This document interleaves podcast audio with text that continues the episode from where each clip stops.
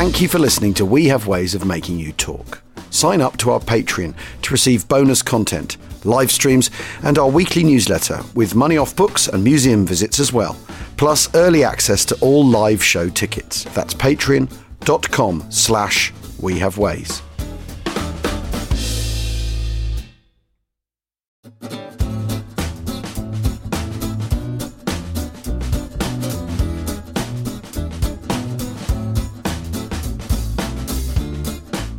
Actung, Actung, and welcome to We Have Ways of Making You Talk with me, James Holland, on Sunday, the 5th of June, 2022.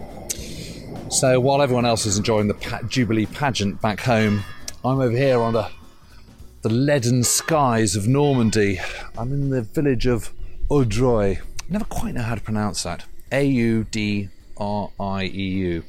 But then French accents was never really my thing, and I'm standing by a memorial here to the memory of those members of the Royal Winnipeg Rifles and Supporting Arms who were murdered while prisoners of war at Le Chateau d'Audrieu near Le Mesnil-Patry and at Le Haut du Bosc on the 8th, 9th, and 11th of June 1944. And there's also a memorial to the Durham Light Infantry, two men here Private William Henry Barlow and Private Evan Hayton of the 6th and 8th Durham Light Infantry, also remembered here. And the Chateau d'Audrieu is a, is a lovely chateau. It's, um, it's now a, a rather swanky hotel, it has to be said, a five star hotel, and lovely it is too. And the woods behind it, though, were the scene of these executions. And it's, it's a kind of interesting one because the battle here on the kind of 8th, 9th, 10th, 11th of June, so you know D Day plus two, three, four, five. It's you kind of assume that as the Allies are sort of pushing out of the bridgehead, it's going to be the front line is going to be sort of roughly east-west, with the Allies coming from the north and the and the Germans pushing from the south. But of course, it wasn't like that entirely. Sort of vaguely, it was. But in this particular area, the 12th SS were were pressing kind of westwards in a sort of south in a northwesterly area from the sort of Caen region, from the west side of Caen, coming into the uh, Canadians as they were emerging out of Juno, but also 50th Infantry Division, the Tyne Tees Division, as they were moving um, southwards from from Gold Beach, which obviously neighbours Juno Beach. So that's why they're here. Um, and the battle for for Audrieu was was very very bitterly fought. Uh, and I'm now looking direct. I've got the road going through Audrieu behind me, leading to Tilly-sur-Seulles, but I'm looking at the very same woods where these prisoners of war were just executed.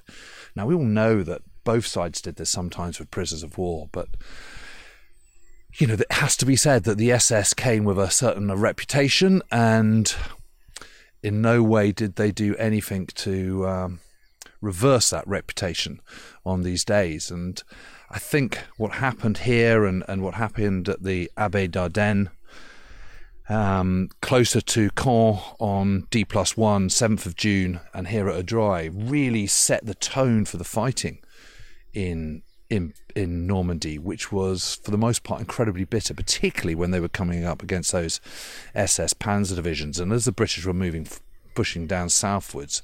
You know, the Canadians on their left and 50th Division on the right, they were coming into uh, into contact not just with the 12th SS Panzer Division Hitlerjugend, but also the Panzerlehr, arguably the very best of all the panzer divisions and therefore all the army units that the German army had at that time, you know, commanded by Fritz Bayerlein, an incredibly experienced commander, you know, he'd been in the Africa Corps, been in Poland, Battle for France, served on the Eastern Front, you know, he'd been there, done it, seen every different type of theatre of war, um, unbelievably experienced, and had amongst his newly formed division a number of extremely um, combat experienced people. Um, very well disciplined, well trained, for the most part, incredibly well equipped too. Quite a small division, all things considered, the Panzerlehr, and certainly compared to the 12 SS, which had about sort of 20, 21,000 men. Um, Panzerlehr was more like about 14,000, something like that. But, but even so, two formidable um, divisions. And yeah, you know, the scene of, of, of just looking across now at the at the trees, I can see some I can see some kids playing in a kind of an adventure playground. There are the trees all in full bloom as they as uh, trees always look at the kind of end of May, beginning of June. Copper beeches and chestnuts and horse um, horse chestnuts. Just it's absolutely beautiful and it's very hard to kind of imagine the kind of terrible things that took place in those woods. But I don't know, somehow with all that's been going on in you know Ukraine, you kind of it feels just that little bit closer again, doesn't it? And I don't know, it's funny. I've been I've driven down, you know, I arrived in Cherbourg and I I drove down in my little old Citroen and you know, yet again near Saint Mère Église, there was a kind of parachute drop going on and lots of cars and lots of jeeps, which you always get in Normandy, but particularly over the anniversary, and you know, sort of slightly overweight fifty-year-olds, sort of half-wearing American kit, you know, paratrooper kit, the jumps, the jump jackets and jump trousers and jump boots, and frankly, looking faintly ridiculous. It has to be said. I don't know. There's something about it that just suddenly made me feel like it wasn't very dignified, and it was ever so slightly distasteful. Um, you know, it sort of turned into a sort of its own sort of pageant. And while a pageant is perfectly acceptable for a jubilee and celebrating a, a, monarch that's been on the throne for 70 years of incredible service, turning something like D Day and the Normandy battle into a pageant, I don't know. I, uh, I don't know. Suddenly, for the first time, it, it, sort of slightly stuck in my gullet, and I just suddenly thought, oh, I'm not sure this is right. I'm not sure how I feel about this anymore. It just it's not a circus. This was a this was a terrible, brutal battle. Fascinating, yes, of course. Rich in human drama, absolutely, no denying it, and that's why we're all so fascinated in this. But I don't know. I I I, I feel a bit funny about it. Suddenly, it, it just doesn't seem right. So having sort of pretending to be American soldiers. I think it's sort of okay wearing a jacket or something, but but to actually sort of properly dress up, I don't know it all just I don't know. And Saint Mère I was talking to um, Woody Woodadge about this. You know, he's very against all that.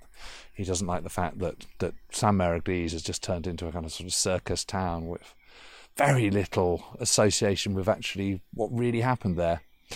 But there's another very good reason for being dry because I was staying here when I first came to Normandy back in 2004 and one of the guests was David Christopherson, whose father Stanley, you may have heard me mention before and and it was while we were there and, and he was showing me his father's journal and, and his original one to 250,000 map that his father Stanley had used during the Normandy campaign with pencil markings on it and whatnot. I suddenly realised that we were very, very close to a significant point in the Sherwood Rangers story. And this is where my kind of pilgrimage with the Sherwood Rangers sort of began, really. You know, nearly nearly 20 years ago. Extraordinary, really, to think how much time has flown by. So, uh, but my research into the Sherwood Rangers has, has continued because even after I wrote Brothers in Arms, I've just been doing a paper for the Sherwood Rangers Association on what they actually got up to on D Day. And there's still some sort of debate about the timings and all the rest of it. But combination of, of war diaries, which have to be taken slightly with a pinch of salt, eyewitness testimonies, photographs, which absolutely do not lie, aerial photographs taken on the day, and a host of other sources. Um, when you put them all together, not one of them doesn't quite work on its own, but when you put them all together, a much clearer picture starts to emerge, and one that's been incredibly exciting to kind of properly nail. I mean, I have Stephen Fisher to thank for putting me in the direction of a whole load of um, Royal Navy documents and um, they've been really, really important. So, Steve, thank you for that. But the photographs from the National Collection of Aerial Photography have just been absolutely fascinating. And it doesn't just extend to what happened on D Day as well. It, it actually extends to much of the Normandy campaign. And those photographs have really, really helped me piece together what happened to the Sherwood Rangers when they first started to reach this area on the evening of the 7th of June 1944 D plus two, D plus one rather. So I'm I'm going to get back into my car. I've paid my respects to the Canadians and the two Durham Light infantrymen and their cruel fate, and I'm about to head up the hill to a very very special place for me. So I've um, driven maybe, uh, don't know, even quite a mile, I'd say, just up the road from Audrieu and uh, parked my car at the side of the road. And I'm now walking down a track. On my right hand side is open field, and on my left there's that bank which just says Normandy Bocage. We're not quite in Bocage country here. Sort of, we are. It's slightly wider open than it is further to the west in uh, the Cherbourg Peninsula and all around Saint-Lô, that's really proper bocage country. But but this is still bocage, and this is point 103, the high ground. And while the Canadians and 50 Division Infantry were fighting around Audrieu, 8th Armour Brigade, having captured Bayeux on the very early morning of the 7th of June, D plus 1, were ordered forward hurry forward as a, as a battle group to catch the high ground at point 103. But they couldn't use the main road because the fighting was going on in a drive. It was too too dangerous. So they basically just went cross country. And where I've reached now is we've got this wonderful aerial photograph taken on the 24th of June 1944. So, you know, a couple of weeks after after D-Day. But what you can see is this massive tracks going across these fields here. The fields I'm immediately looking at on my right were actually more divided then than they are now. Some of the hedgerows have gone, and there was a little wood on the right hand side. That's that's no longer here either. Although there is a sort of thick mass of trees. And what I'm trying to do, particularly today, it's something I've, curiously I've never done before, is try and work out exactly where three particular people were killed, and one especially, which is Captain Keith Douglas, the legendary war poet. And he really was brilliant. And I don't know if, if any of you haven't read Alamein to Zemzem yet. That's his fantastic memoir of the North Africa battles of starting with Alamein and ending up in the Wadi Zemzem in January 1943. And it's a it's just a fantastic account and he was just a truly brilliant poet. It's amazing that he's not kind of more celebrated. I don't know why we focus so much on the First World War poets at the expense of the Second World War. But if anyone hasn't been introduced to his work, then I really, really recommend it. Now he was a he was a chippy old so and so. His his father kept sort of falling on bad times. He was obviously a bit of a bit of a dreamer, and I think left his wife and Keith was very close to his mother and very bitter about what his father had done. And they, they had money, they were sort of middle class and then lost it. And he got a scholarship to Christ Hospital, which is that sort of rather curious public school in Sussex where you have to wear sort of stockings and breeches and things. It's all slightly old school. Anyway, he went there and when he then joined the army and was posted to the Sherwood Rangers, he had a massive chip on his shoulder about these sort of smooth speaking, charming public schoolboys like Stanley Christopherson, sort of as though he wasn't one. And I think it was because he was socially a little bit awkward. Um, incredibly courageous, absolutely no question about it whatsoever. Very, very brave.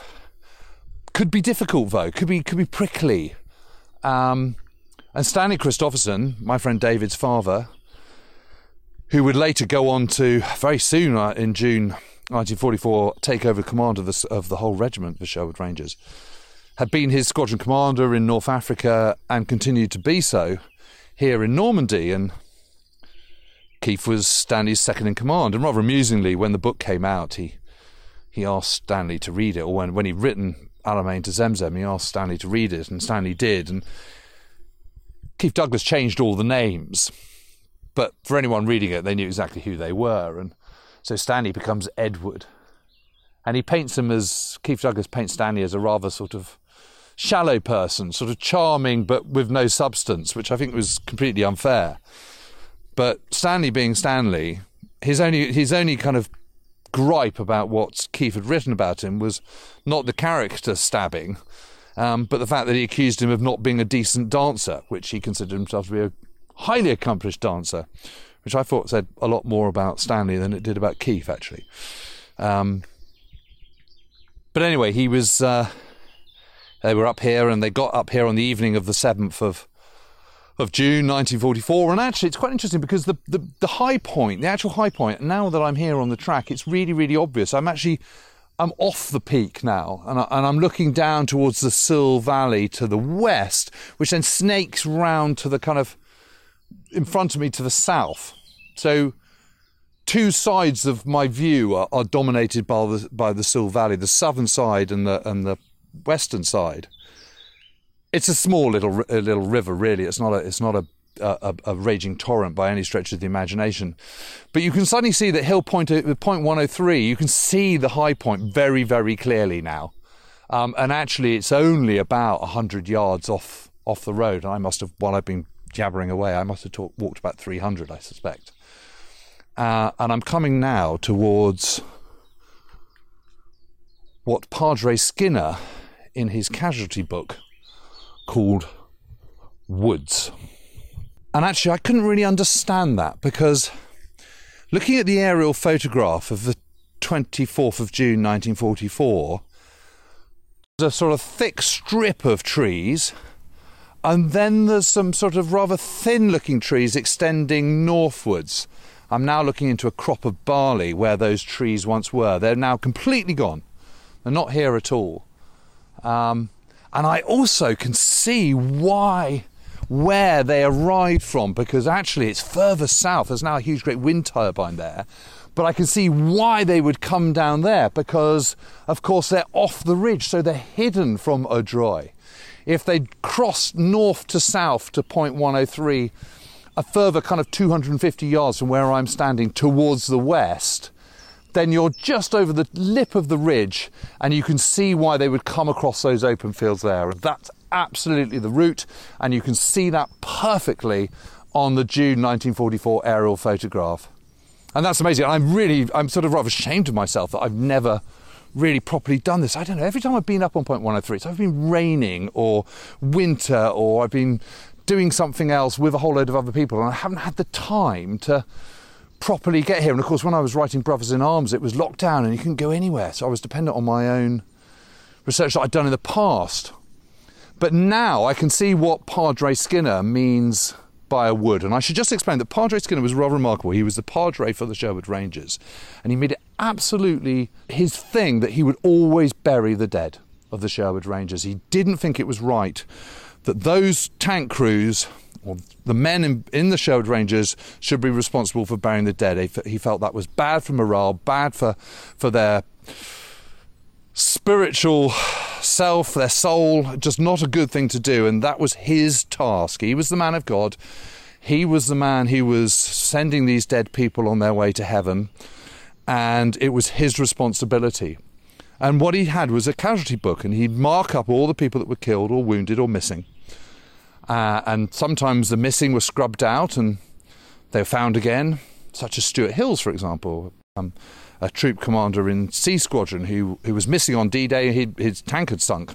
His DD tank had dropped into the sea, uh, and he then bobbed about, was picked up by um, a landing craft gun, um, little landing craft with guns on it, and they, he and his crew were picked up, and they turned up, you know, a couple of days later.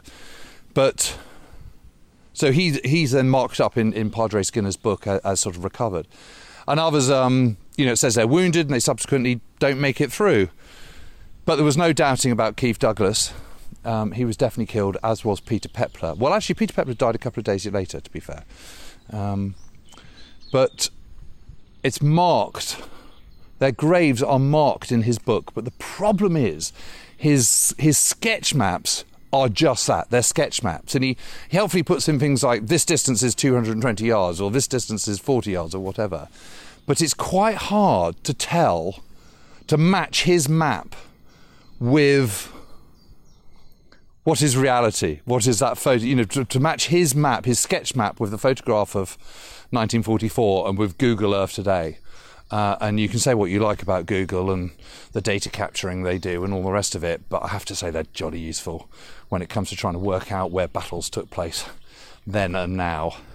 And so this, I'm now walking down this wood, and this is, oh, I don't know, sort of 150 yards long. See, I'm doing it now. I'm doing what Skinner was doing, uh, probably by about 40 yards deep.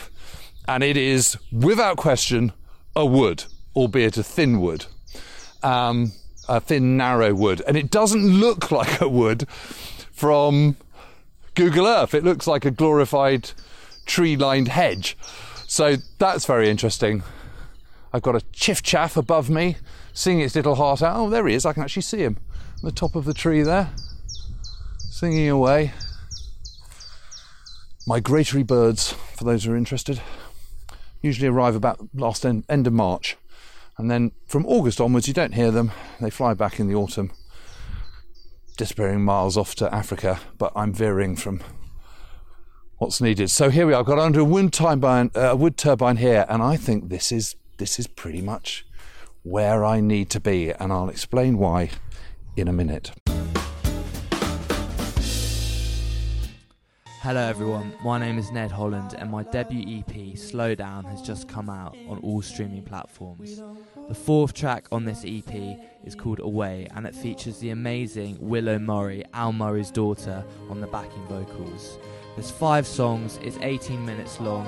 I really hope you feel you can listen to this. Head to my Instagram account at Neddy the Musician for more information. Thank you.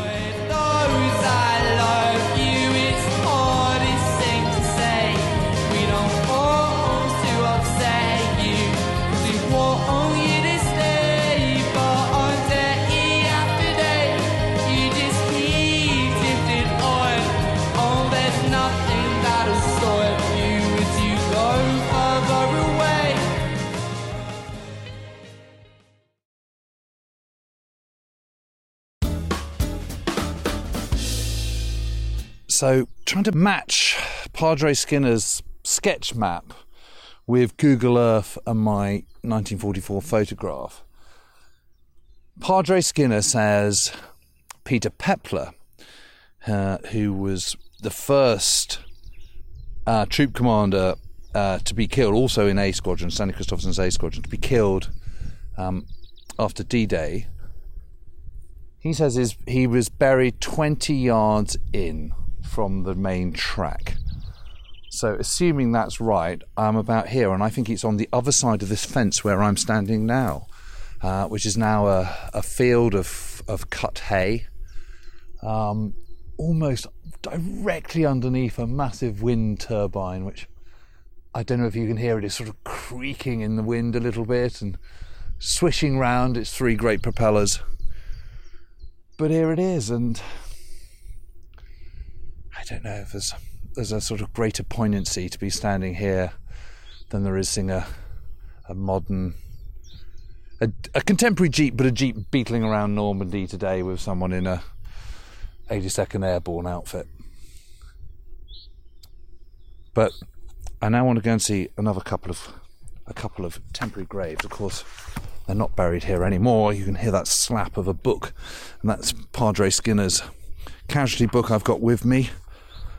So, according to this, see the problem is, is all his his fields in his sketch map are rectangular, but in the wrong way. If you see what I mean, they're rectangular east to west, whereas on the map, the contemporary map on Google Earth, on my 1944 photograph of the 24th of June, they're all rectangular but north to south.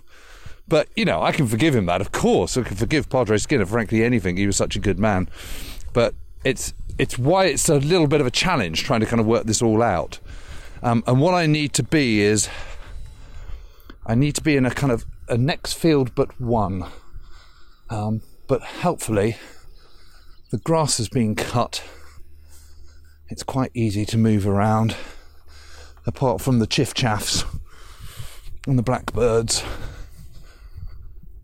and the creaking of the wind turbines, it's actually pretty quiet around here. There's no one around. I haven't seen a soul. Uh, but actually, for this kind of thing, thinking about where people were buried and breathed their last, it's quite nice having the place to myself. Well, I, have I've managed to reach another track, which I guess is sort of 300 yards or something from the main point 103 track, which also runs east to west. So does this. Um, they're not strictly parallel, but kind of more or less. And I walked down the field of cut hay. Slightly lacerated myself crossing a barbed wire with brambles. Um, I've now got a little bit of sort of bloodied fingers, but you know, small price to pay in the big scheme of things, and, and thorns on my on my thigh. But I've now reached the track, and um, it, it's amazing because I can see this. This is a this is a double field. Looks like a double field in 1944 from the aerial photograph, um, and indeed is marked up on Skinner's map as a double field, and it still sort of is because there's a there's a, a sort of hedgerow of rather young looking ash trees, but not complete. So where I'm standing right now, there's probably 20 25 yards where the two fields are completely joined. They've both got fully grown but yet to ripen wheat in them. And then ahead of me is the track, and then the ground slopes down to the Seulles Valley. Um, you remember I said that it slopes down to the west, but also to the south, and, and here it is. And you can see so clearly why this was such an important position for 8th Armoured Brigade to get. And so while the infantry of the Canadians and, and the DLI were kind of busy engaging the 12th SS on the 7th of June, and indeed the 8th and 9th, um, away to, to, my, to my left, to the east, 8th Armour Brigade was hurrying up here to get this high ground, you know, without infantry support, although they did have the 12th King's Royal Rifle Corps as motorised infantry with them. But, you know, obviously they're an armour brigade, so that's where the emphasis lies. So everyone's a bit tense about this, you know, operating on their own without infantry. You know, the independent armour brigades are there to support infantry divisions, but they've got to do this on their, their own. And they get here on the evening of the 7th, and then they're coming up not against the 12th SS but the Panzer And the Panzer are where I'm looking now. I'm looking south towards the ridge beyond. That's where the Panzer artillery would have been. You know, I can just see the rooftops of Tilly-sur-Seulles and a little bit over to my left the rooftops of Saint Pierre, which is almost sort of co-joined with Tilly-sur-Seulles, but is on the northern side of the River Seulles.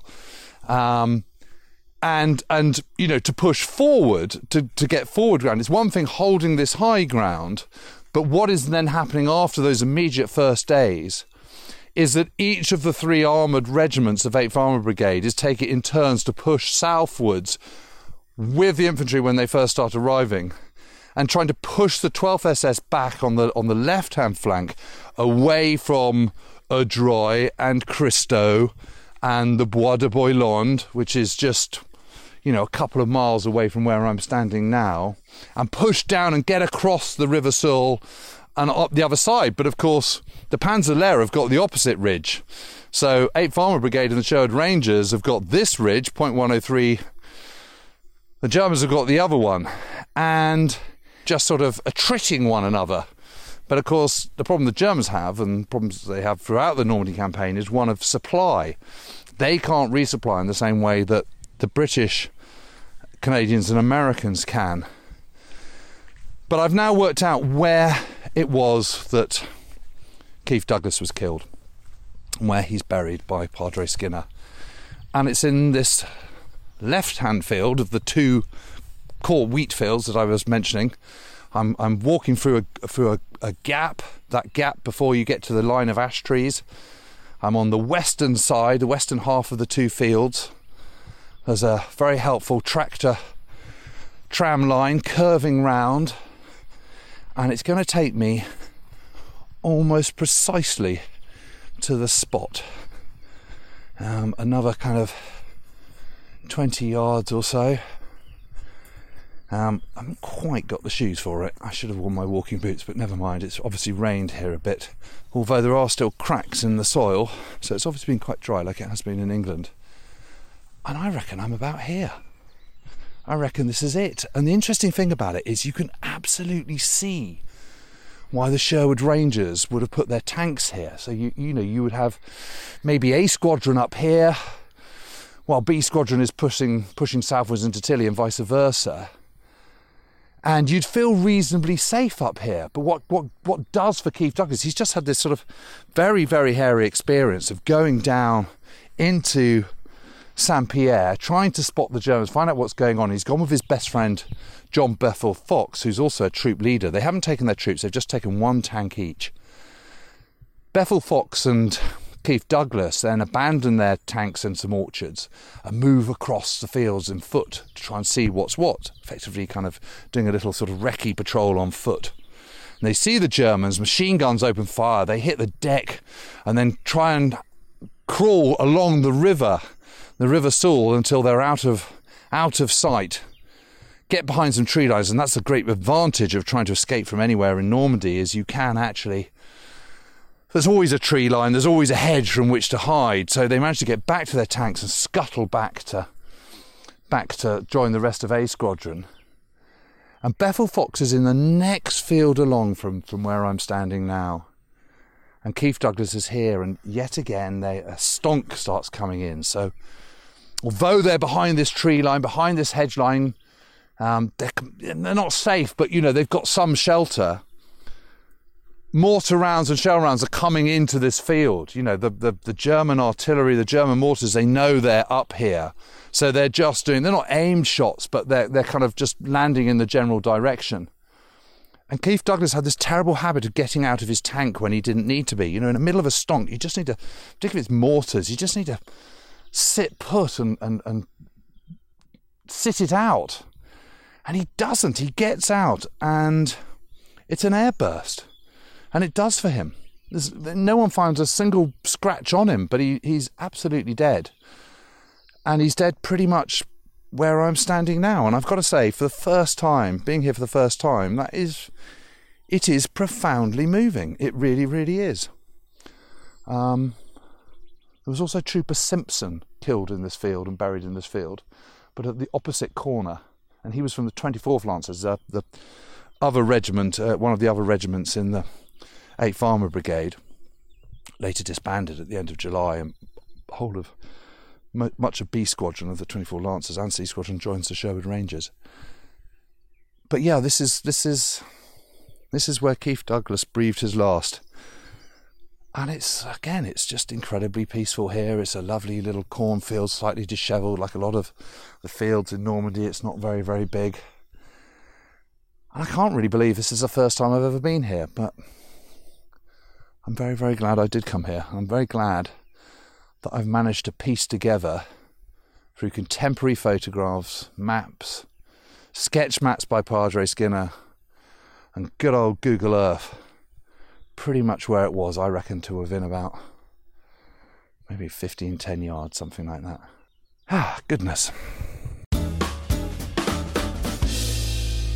So I'm now on the other side of the ridge line, what I call Panzerlehr Ridge and um, it's kind of the other side of of the of the Seulles Valley from point 103. Um, you could see it very very clearly from where we were just about kind of ten minutes ago.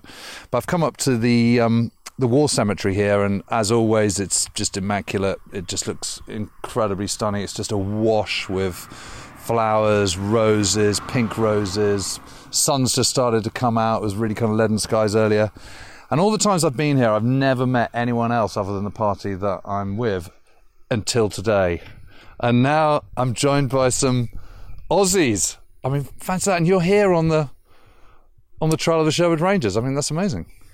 Yeah, well, we're um we're just in the area, and uh, I visit quite quite frequently. My friends are visiting uh, visiting from Australia. I see you've got the uh, the Australian Army um, polo shirt on. Absolutely. Uh, same one I wore on World War II TV. Uh, my name's Ross Cable, and uh, one of my uh, army mates is actually with uh, with me. We're both known each other for about a quarter of a century, and uh, just happened to be in the same area at the same time. But um, my friend Pete here, being a aviator, I had to show him some armored history. So we're here because you're a tank man, is that right?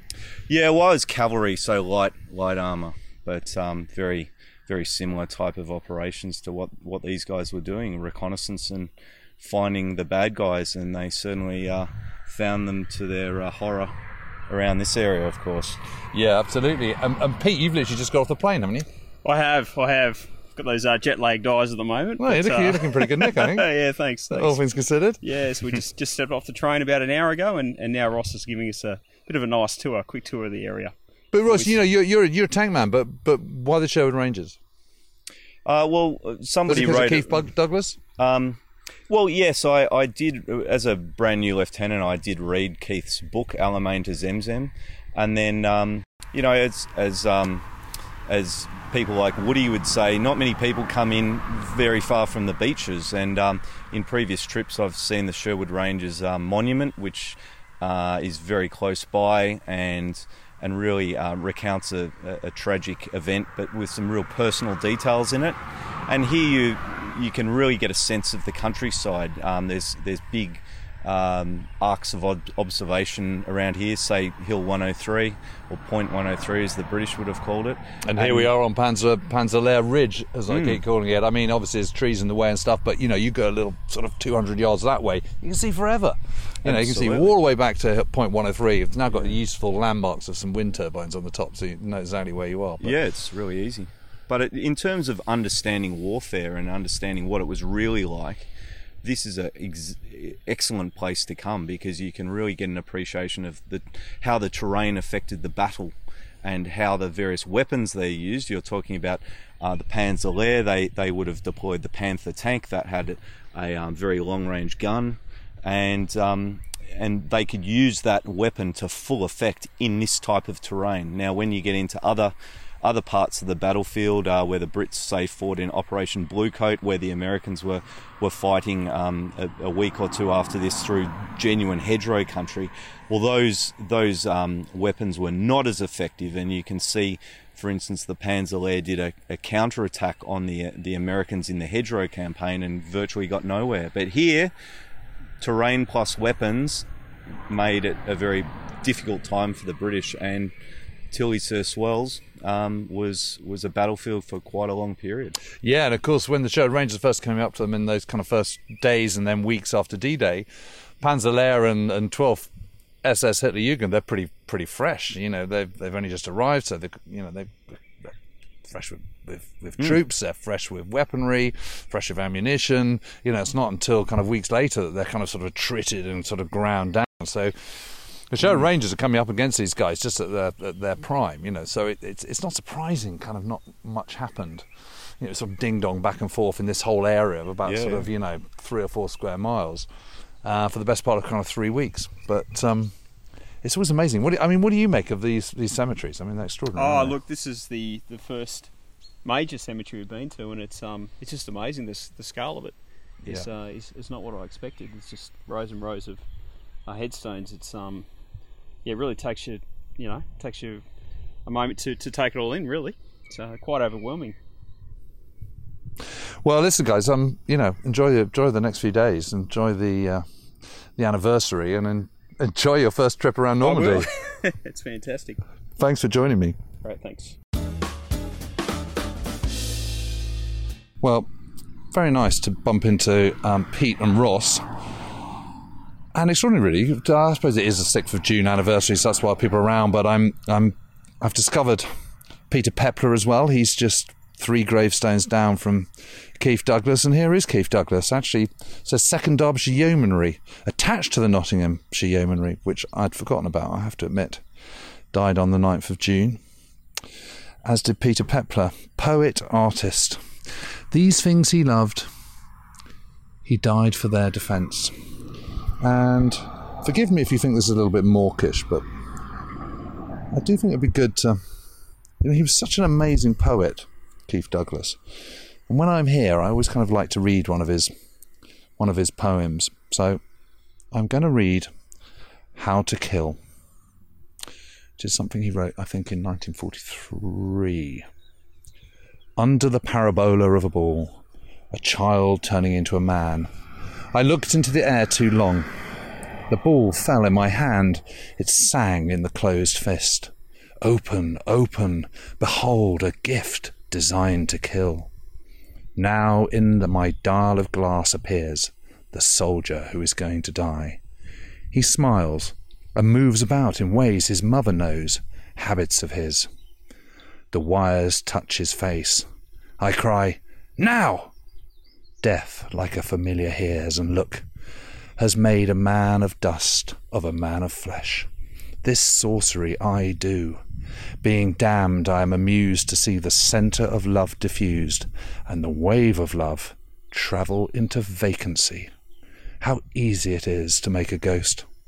The weightless mosquito touches her tiny shadow on the stone, and with how like, how infinite a likeness, man and shadow meet. They fuse.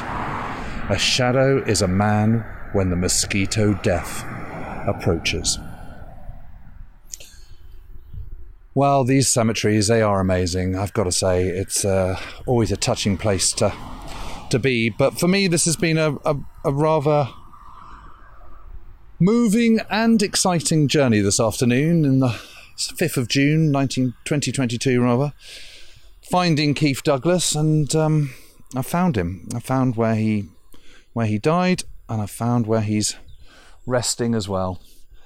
And I think he was a remarkable man, a brilliant poet, a brilliant writer. Definitely tricky, no question about it. But a great sense of humour, brave as a lion, and one of those eccentrics that filled the ranks of the Sherwood Rangers, and what makes them such an attractive regiment to follow. You know, these are these are guys from the yeomanry, so probably wouldn't have been in uniform had it not been for the approach of war. Never would have expected to go to war, and yet somehow from the moment they went overseas to Palestine on their horses to the end of the war, they end up being this really rather extraordinary and high achieving regiment full of misfits and, as I say, eccentrics and rather unusual, but definitely very wonderful people.